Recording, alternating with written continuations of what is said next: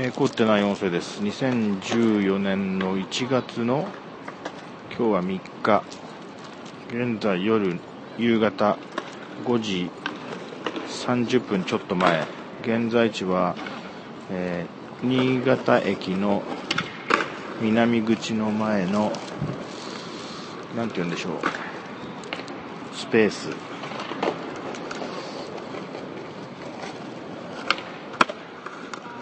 あのな、なんとかボードって言うんでしたっけ？スケートボードをやってる若者が何人もいます。